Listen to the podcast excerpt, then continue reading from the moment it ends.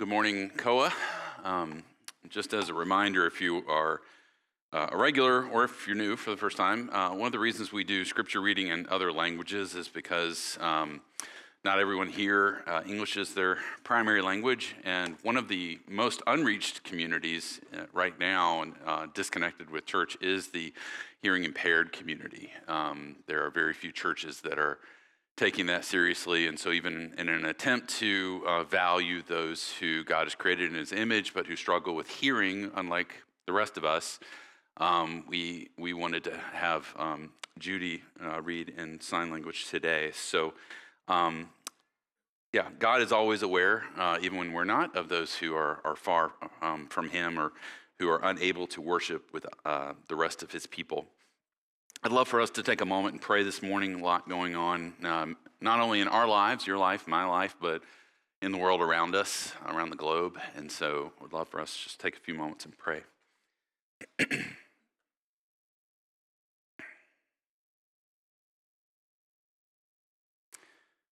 Fathers, we're still before you, still our minds and our hearts. It is so good for us to recenter ourselves, to realign our thoughts and our, our affections on you. We need you to help us do this, God, because so often we are distracted. We are caught up with our own circumstances or the news cycle or something else around us, God, and we we need to see you more than we need to see any of those things. Because only when we see you clearly, only when we are, um, our hearts and our minds are aligned with you, can we actually do any good in this world for you and in your name. And God, today, um, as we gather, there are um, believers in places like Ukraine who, who face war. There are uh, Christians in Israel and Christians among the Palestinian people who face war. Lord, even as I heard this week about Palestinian Christians and Jewish Christians worshiping together in a church and being forsaken by both their communities, Lord, my heart goes out to them. Lord, surely they are picturing a new kingdom, a beautiful kingdom, a kingdom that we can't wait for this world to see. God, we need an end to war. We need an end to violence. We need an end to hatred and racism. We need an end to the injustice that plagues not only on the other side of the world, but our own lives and our own backyards. So, Jesus, would you move today? Transform, renew, bring your kingdom here on earth as it is in heaven, in our lives as it is in heaven. And as we turn our attention to your word now to, to hear uh, from, a, from a challenging text, God, I pray that we would not brush it off, but receive it, hear it, believe it, and that Jesus, you would come and clean the temple of our hearts even today. In your great name we pray. Amen. So uh, I've mentioned this for a few weeks, but the sermon notes are now officially on the app. From now on, should be on the home page on the app when you open it. So if English is not your sec- your uh, primary language, and it would be helpful for you to follow along with my incoherent notes, you are welcome to open this up. They're not as that incoherent, but uh, if it's helpful for you, you can open them up. But they're also there for you if you're uh, in community group this week and um, or preparing for community group. They're there and available for anyone. Last week we saw the first part of John 2, the image of this beautiful festival, right? This wedding festival that was a week long, and Jesus celebrating and joyfully engaging and uh, in this event. And then at a moment where it looked like everything was lost, he provides uh, wine, like not just wine, but an abundance of wine, and not just a lot of wine, but really good wine, because he wants to celebrate this moment. He's picturing the kingdom that he's bringing in of, of joy and renewal. Um, today we see a different Jesus. if you didn't pick up in that in the text that was read a few moments ago, um, last week was a lot of joy and celebrating, and, and this week is Jesus angry. And I realize anger is not an emotion we tend to associate with Jesus or think about Jesus, but we have to understand Jesus was as human as you and I are. Um, in the sense of he was a fully orbed human being. He experienced all the emotions that you and I experience. The difference is Jesus' anger, anger was righteous. You see, there's righteous anger and unrighteous anger. What we do is unrighteous anger most of the time, uh, even if it starts righteously. But what Jesus demonstrated was a righteous anger. Uh, there's two interpretations of this passage that I would I just want to throw out that I've heard over the last probably 20 years, and they're kind of extremes. In the one extreme, pictures Jesus here, uh, almost like you know, like Rambo. It's like Delta Force Jesus shows up in the temple and he's just, you know, kicking butt and taking names and turning over tables and yelling at people and whipping them. And, you know, he's just, ah, you know. And, and so that becomes the excuse for you and I to get really angry and turn over tables and yell at people as long as we can justify some reason for it right? Even if it's a good reason. We get to do whatever we want because Jesus was angry here and he turned over tables and yelled at people and drove them out of the temple. So we get to be angry and do that as well. The other extreme is that I don't really like this picture of Jesus, so I kind of ignore it. And I just kind of picture Jesus walking through the temple gently and passively asking people to consider if they would feel like moving their money changing tables out and if they feel like it, you know. Um, and, and the problem is, neither one of those images of Jesus really capture the, the Jesus of this passage. We're, we're importing our ideas and what we think about Jesus rather than seeing Jesus as the lion of Judah and the lamb, right? He has all of these emotions. And I would actually argue that um, there's a picture here of righteous anger for us uh, to consider. Um, some struggle with the idea of God being angry at all, right? I mean, can God be angry? God's love, right? How can God be angry? The same reason a mother or father can get angry. You see, with the capacity to love, the greater the love, the greater the capacity for anger, for anything that hurts or demeans or destroys the object of that love. You want to see, I, mean, maybe you're a mom or dad that doesn't do this, but if an adult came up and threatened, especially my kids are smaller, big enough, they're big enough now they can take care of themselves. Um, and honestly, DJ could beat me up, so he could probably take out anybody who's causing any problems. Uh, but but if, uh, if somebody came to one of my kids when they were little, an adult, and threatened them, I'm not going passive bland at that moment. Would you consider please leaving my child alone? No, I'm jumping in between them and I am like ready to ready to throw fists because at that point I'm protecting what I love and that is righteous anger. Now, if I beat the person to a pulp, that's probably a little much. But if I'm willing to defend and stand up for uh, what I love, eh, eh, then, then that's righteous anger. And that's the picture of, of Jesus here. He loves the temple, he loves the place on earth where God and his people were supposed to meet. And he loves that people were supposed to be able to go there, and people were demeaning it and threatening it and derailing it. The point of this passage is why we see Jesus angry, not necessarily just the actions themselves, and why he cleanses the um, merchants and money changers. This reveals Jesus' passion for God's glory. He cares if God is glorified, and he hates when God is demeaned. And that's the central idea for us today is that Jesus is passionate about our devotion. He's passionate about the purity of our devotion, that it is purely for God. Everything Jesus did here is because he is zealous for God's glory among God's people. Verse 17, after Jesus had been resurrected later, it says, verse 17, the disciples remembered the Old Testament prophecy zeal for, the, for your house will consume me. This is, this is a reference back where the disciples later on in life look back at this experience and go, oh, yeah, we remember this Old Testament prophecy. This is what Jesus was doing. now, I want to mention briefly before we get into unpacking what it means that Jesus is passionate for our devotion. Um, there's, there's two theories about this. If you know the other gospels, if you grew up in church at all, you know this. The other three gospels, Matthew, Mark, and Luke, have a cleansing of the temple as well. But in their gospels, it's in the last week of Jesus' life. In John, we're in John 2. It's not the last week of Jesus' life, if you're wondering. So, why is, what's the deal here? The other three gospels put it at the end. John puts it at the beginning. Um, there's questions about. There's there's two very simple solutions. One is that there were two cleansings. That, that, that there's enough difference in the um, details. There's a little bit of language that's different and things like that. That, that maybe there were two cleansings, three years apart. Jesus, at the beginning of his ministry, entered Jerusalem, cleansed the temple. Three years later, as he was preparing to die, he cleansed it again. That's possible. I, I, I struggle with that one just because it's such a significant event. It would be hard to imagine it happening twice. But the other option is that John is arranging the material from the life of Christ much like a documentary would today. If you ever watch a documentary, uh, they don't just start at the beginning, do they?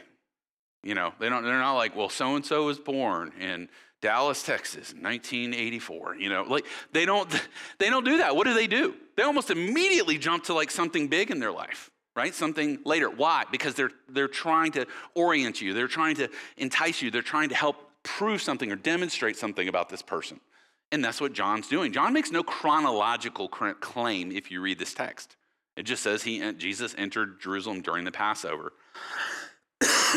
and there's reason to believe that, Jesus, that John was very intentionally wanted his gospel to start with Jesus kind of dismantling or approaching all of the, the Jewish institutions. Last week was Jewish marriage. This week is Jewish worship in the temple, and he is demonstrating how he is Lord over both. All right, so let's let's get into this passage then. Jesus is passionate about our pure devotion. We'll see this in his desire for pure worship his desire for an open way for the lost to know God, and his desire for us to believe in him as the new temple of God. We're going to spend more time on the first one because we're going to be orienting to the whole story in the first one. But Jesus desires pure worship of the people of God. After the wedding last week, he went up to Jerusalem to the Passover festival. Uh, the Old Testament commanded that you were um, required to go to, uh, Jewish people were required to go to three annual festivals um, in Jerusalem if you were a male of 12, 12 years or older. Uh, Passover was one of those.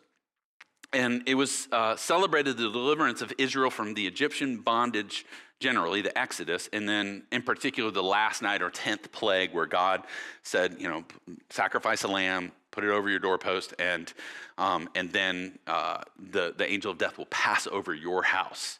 And so that was a, a, an image for them. And it's hard to overestimate how important this was and how important the temple of God was in Jewish worship.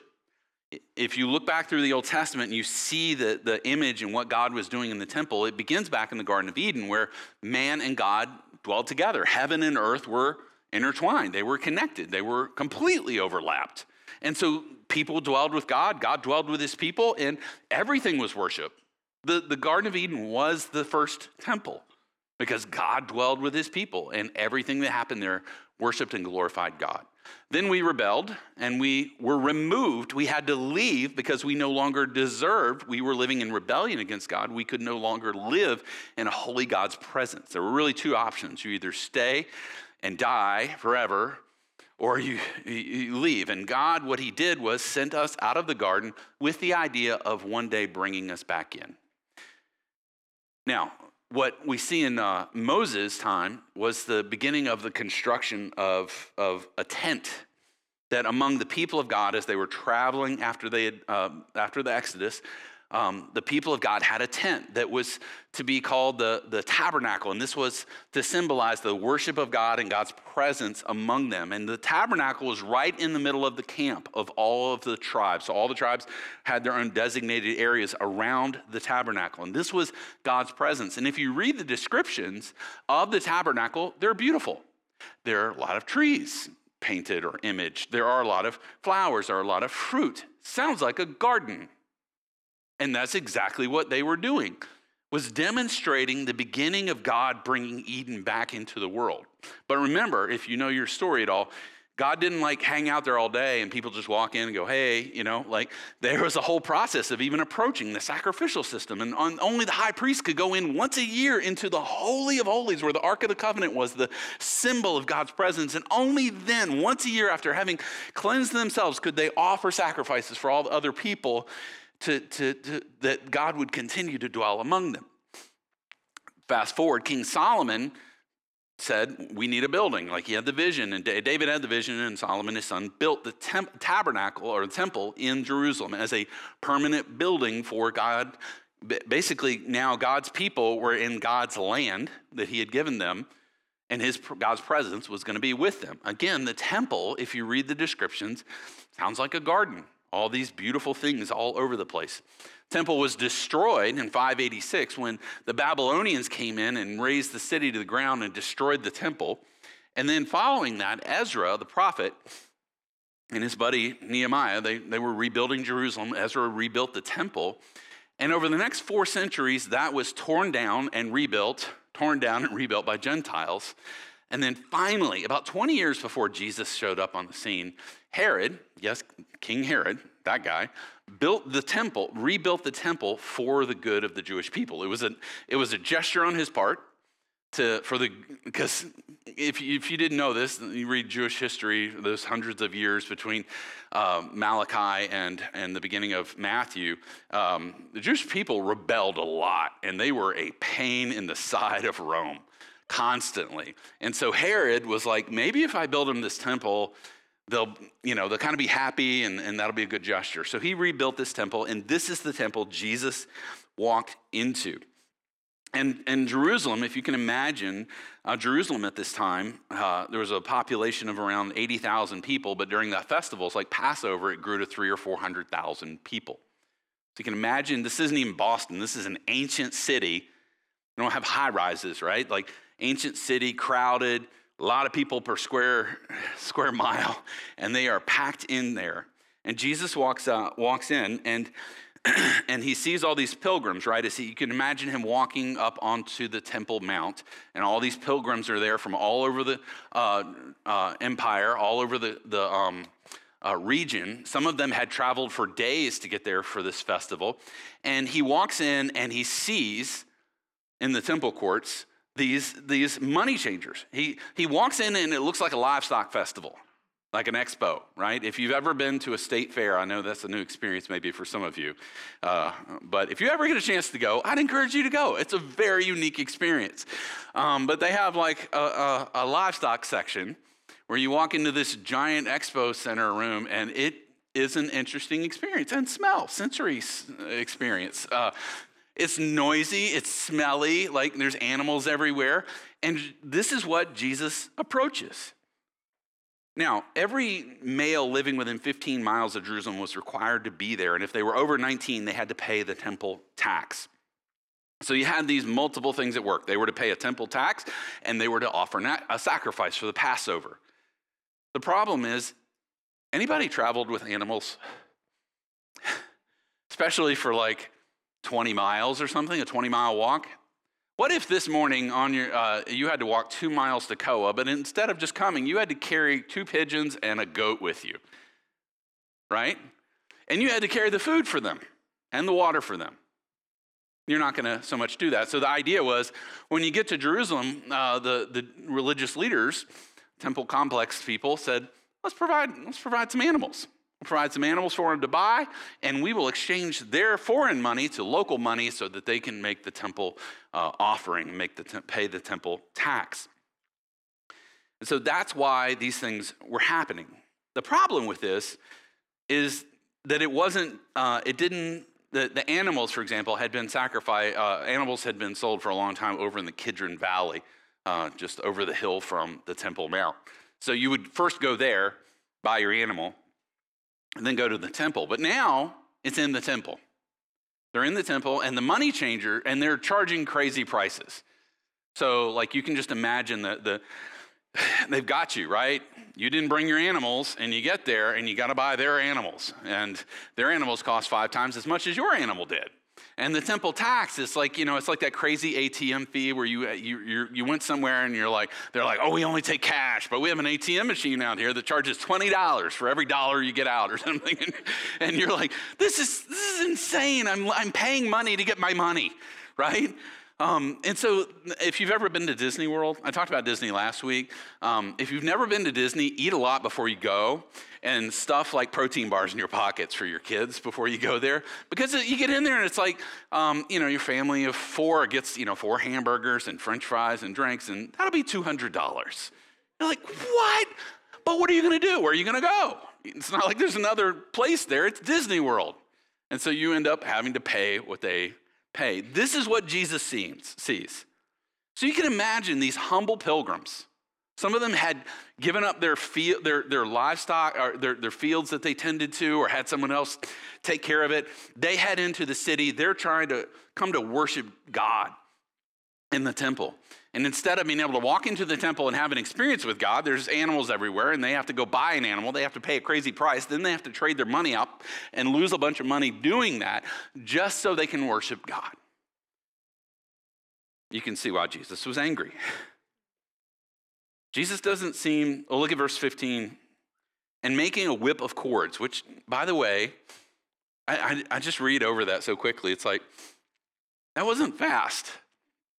You know, Jesus in the temple, and he's kind of like, okay, I'm going to do something here. I need to, let's see, what am I, Okay, I'm going to see something over here. And, you know, and he's just grabbing pieces. And, you know, his disciples are like, what are you doing, Jesus? And he's like, oh, you'll see, you know. and he's like putting this thing together and he's making it. I don't know if he like had duct tape, you know, like just wrapping it up to, to, to do that or what. But like he, he made it while he was there and then drove out. It says, he drove them all out of the temple with the sheep and oxen. And he poured out the coins of the money changers and overturned the tables. And he told those who were sold, who sold the pigeons, Take these things away. Do not make my father's house a house of trade. Now, again, Jesus doesn't seem to object to the idea that people would buy an animal, that they wouldn't travel with their own animal, they would buy an animal. Um, but he did not want it there. What he was really upset about was how people had subtly given in to convenience over conviction. It made more sense to have the animals in the temple court, right? I mean, let's be honest. Like, let's just look at this objectively. It made absolute sense. They were close by. The people didn't even have to walk across the valley with the animal. They was right there. That's where they were going. Why would we sell it to them over there? Make them walk over here when we could sell it to them over here. And the money changer, you know, people need to trade out their money. Why, why make them go somewhere else? We'll just have it right here in the temple. Convenience had overtaken conviction. Folks had allowed things that had seemed convenient and even loving to make it easier to worship God. And in doing so, they overshadowed the glory of God. And no doubt, if they had asked the folks, if you asked these money changers, you asked these merchants, hey guys, hey, um, like, why are you doing this? Why did you do this? And they would give you 10 reasons why this makes great sense. The problem is they were violating God's commandment for the sake of their convenience. Caroline Cobb on the Gospel Coalition wrote a blog about this, and she said the cleansing of the temple was an indictment of empty religious activity, lip service, and fruitless ritual. And we're all sitting here saying, well, praise God, that's not me. Really? You never come in here and just sing the song, right? You never come in here and just sort of mindlessly let your brain wander while, while I'm preaching. You never go to community group and phone it in, right?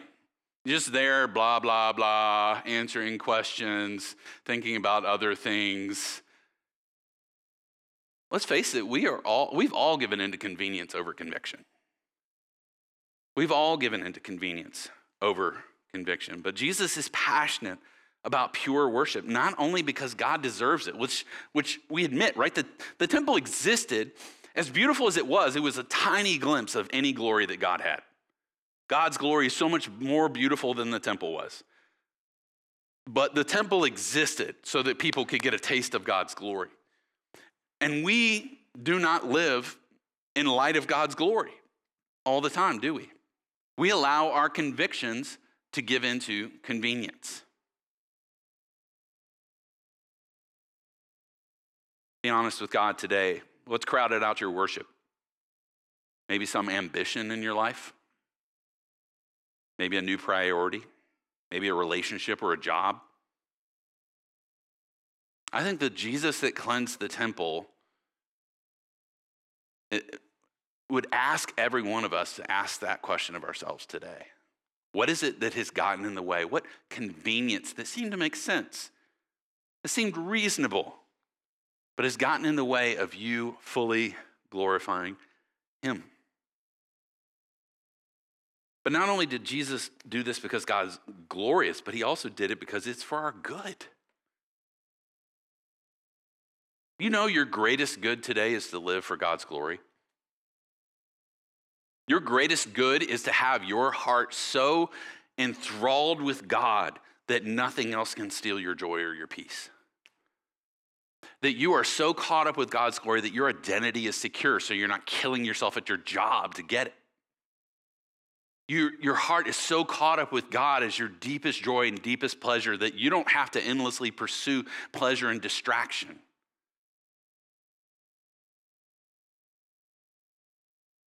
So Jesus is passionate about our pure devotion. The second thing I want us to see here is that Jesus desires an open way for the lost to know God. I don't want you to be thrown off by the word lost. It's, it's not a derogatory term. How many of you have been lost at some point in your life? Is that an indictment on your moral character? Are you an awful, evil, terrible person because you were lost at some point? No. Jesus uses the term lost, and it is actually a term of endearment. He speaks about, um, he says that he had seek to save, seek, uh, came to seek and to save the lost. And then he tells a story of love and deep affection for the lost son in, in Luke 15 the lost son, also known as the prodigal son, and then the lost sheep, right? The shepherd who had 100 sheep and one of them is lost. What does he go do? He goes and looks for that one. And then the parable of the lost coin. So when I use the word lost, it's not a derogatory word, it, it simply means a person who doesn't yet know God. They don't know where they are, they don't know where they stand. And most importantly, they don't know that God really loves them. They don't know what Jesus has done for them. So, in essence, being oriented to your Creator that's what lost means. If you read our passage today, you might wonder where this comes in. And there's a couple of signs here that I don't want you to miss. Uh, the first is, and, and the Jewish readers, people in the first century would have totally gotten this, but I don't we, no, there is no temple today, and so we can't go visit it, so I can't tell you. But there is a uh, there's a scale model. I think it was thrown up on the screen a minute ago, but throw up on the screen again here.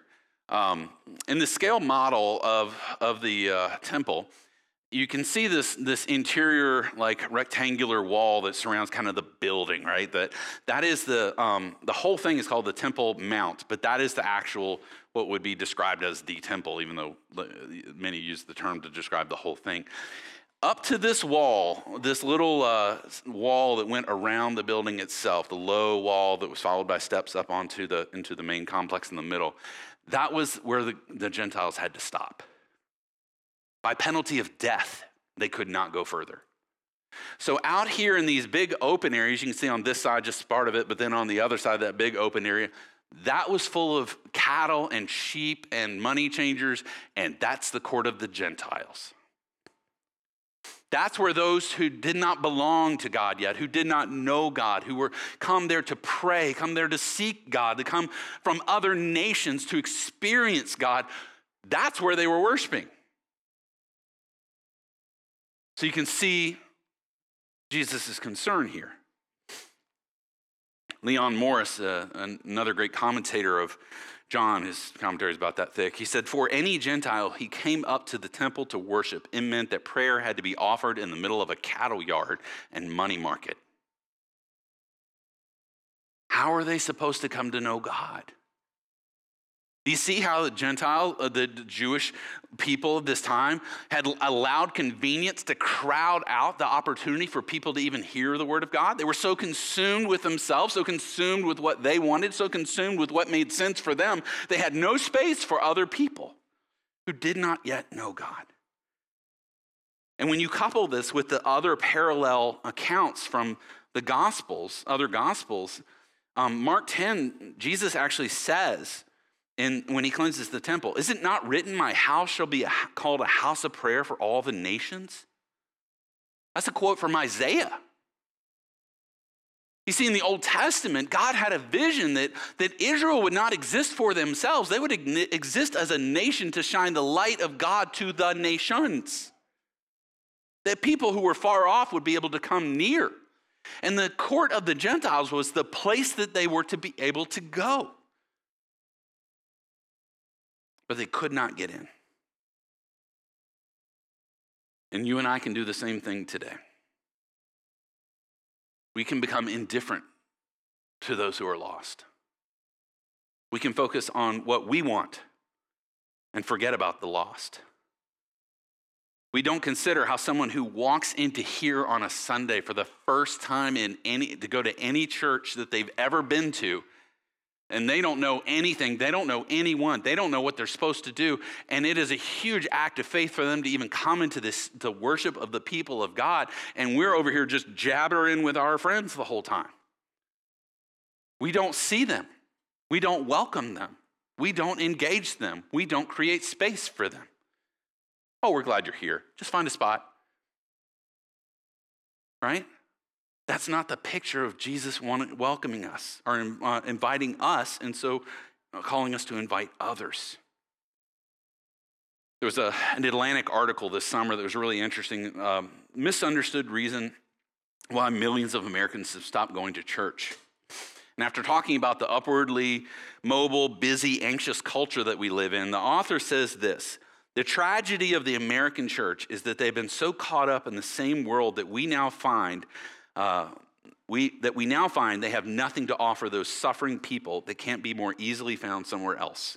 American churches have too often been content to function as a, as a kind of vaguely spiritual NGO an organization of detached individuals who meet together for religious services that inspire them, provide practical life advice, or po- offer positive emotional experiences. Too often, it has not been a community that, through its preaching and living, bears witness to, to another way to live. The difficulty is that many of the wounds and aches provoked by our current order aren't of a sort that can be managed or life hacked away. They're resolved only by changing one's life, by becoming a radically different sort of person belonging to a radically different sort of community. That's what we're supposed to be. We don't have a temple. And I'm glad we don't. Actually, I, I used to like really long for a building for Koa. And God gave us this like a small office building we own, and I'm grateful for that. But I used to like really think, oh, that's the marker, that's success. I actually think the fact that we don't own a building keeps us from identifying with a building. The church is the people in this room. Not, not where we're, not the physical structure we're in. And so we are the ones who create the open courts. We are the ones who invite the lost in. We are the ones that create space for people who are far off to come near and learn about God and experience God's love.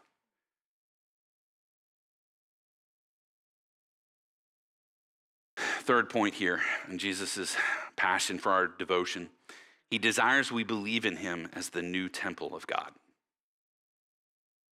Jesus never ever did a public action performed a miracle without trying to teach something, without trying to show something, without trying to reveal something. So it was never We'll get into this more as we get into more of his miracles in John, but it was never simply about a raw display of power, right? And, and, and I, am going to give you a clue on that real fast. That's, I used to think, and this is because I, I, did grow up in church. I wasn't following God till college, but uh, and then become a Christian till college. But um, I, I, grew up in church, and I remember hearing these stories of Jesus' miracles. And I remember being asked sometimes, "Why did Jesus do these miracles?" Well, Jesus needed to show he was the Messiah, right? He needed to show this that he was God in human form. Yes, but let's face it.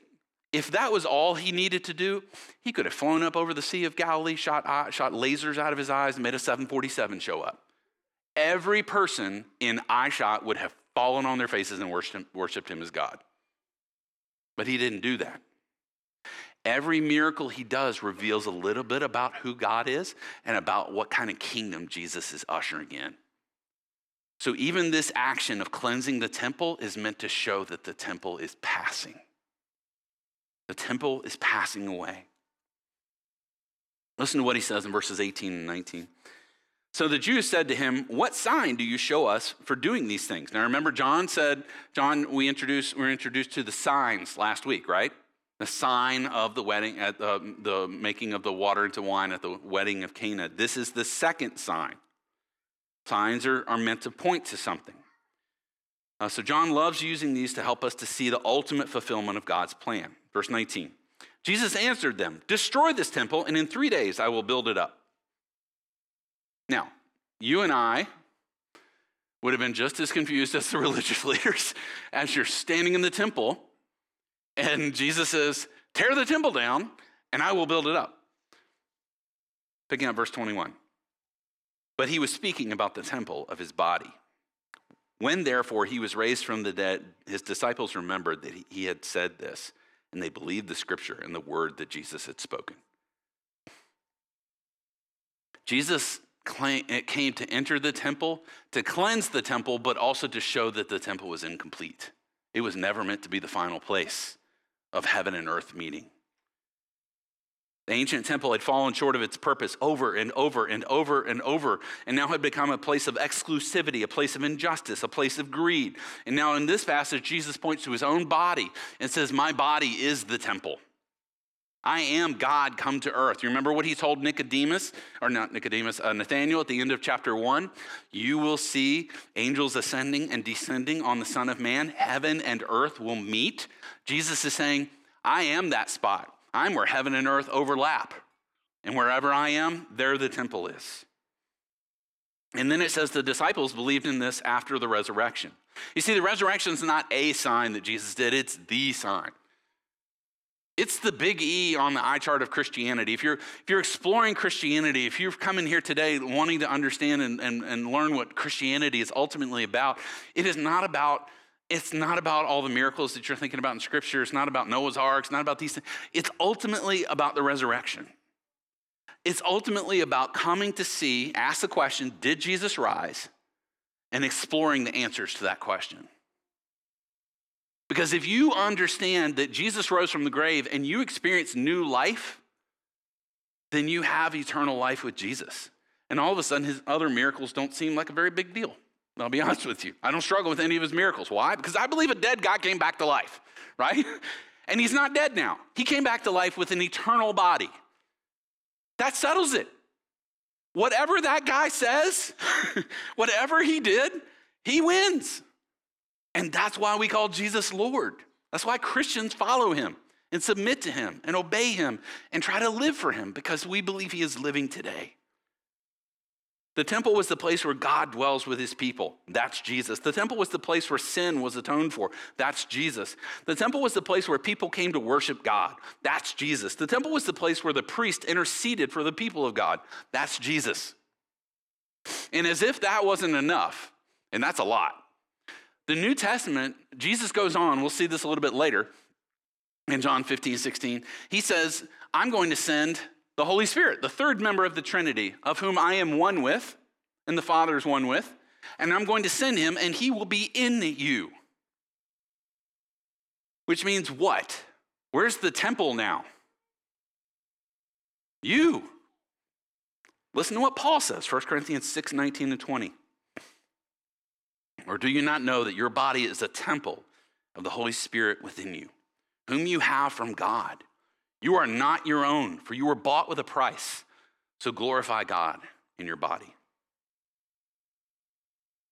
I want to make this very personal as we close. Excuse me. You are the temple. And John tells us that Jesus knows that he actually, in the next couple of verses, he says he knows everything that's in man. He never trusts himself to man because he knew what was in man. He knows what's in you today. He knows what's in you just like he knew what was in the temple when he walked in the door. He saw it. It was plain to him, it was clear. And I had a question like arise in my heart this week, and I'll be honest, I struggled with it. This is the question. I want you to consider it for yourself. What if Jesus today were to offer to make you perfectly devoted to Him in every area of your life, completely holy in all your words, thoughts, and actions, completely holy and never again to go back today, right now, in this moment, for the rest of your life? And it would, it would impact every area of your life how you spend your free time. Now you're serving people more now you're praying a lot more. Now you're in the Word a lot more. How you would be meek and gentle in all your relationships, even with those who hate you and hurt you and abuse you, those who disagree with you, those on the other side of the political aisle, you will all of a sudden be meek and gentle with. It would affect what we give our attention to news, sports, social media, YouTube, Netflix. It would affect what we give our money to. All of a sudden, you become the most radically generous person you know. That means there's not much left for you. There's not a lot left for you to spend on what you want to spend it on. As I thought through this week, I was like, what would dis how how much would Jesus disrupt my life if he came in and cleansed the temple of my life right now for me never to go back? And, I, and I'll be honest, I was a little overwhelmed. I was like, oh, I got to think about that. And I got to think about that over there and that thing and what, you know. But, uh, but I, and I don't want you to get overwhelmed because if you're like me, you're a little like, oh, there's a lot of things probably Jesus would be touching on and pulling on that and moving that. I just want you to ask one question What is the one thing he would cleanse today that you know? You know he would walk in and he'd flip over that table in your heart. That's what he wants to do today. Because the good news is, he's actually promised to do the rest of it over your lifetime until he meets you face to face. But we cooperate with him, we participate with him when we invite him in to cleanse. What's that little sin that you've allowed in and become complacent about? What ways are you making Jesus' teaching a little more convenient or a little bit more comfortable for you or others? How has your worship become polluted? I'm going to have you bow your heads and close your eyes and just take a few moments to have that conversation with God. Invite Jesus to come in, even as he came into the temple. Invite him. He lives there, but invite him in anyway.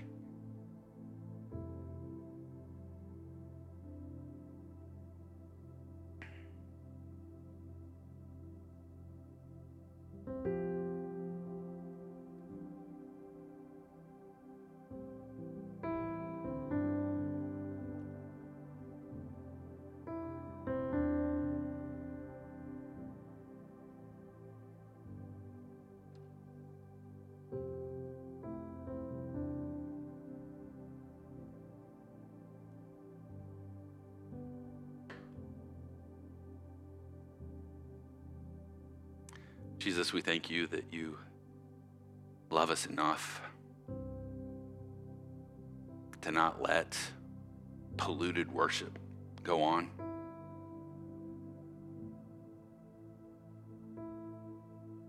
You want our pure devotion,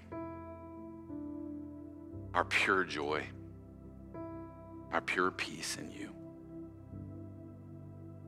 And so we invite you come into the space that belongs to you. We are your temple. Our hearts, our lives, our bodies belong to you. Come do those hard things in us that need to be done, that we might love you more fully, we might love others more fully, we might live for you more fully. Us to come before you not in fear and shame and guilt, but knowing you have come for our good. So take that thing, Jesus, that is keeping us most from you.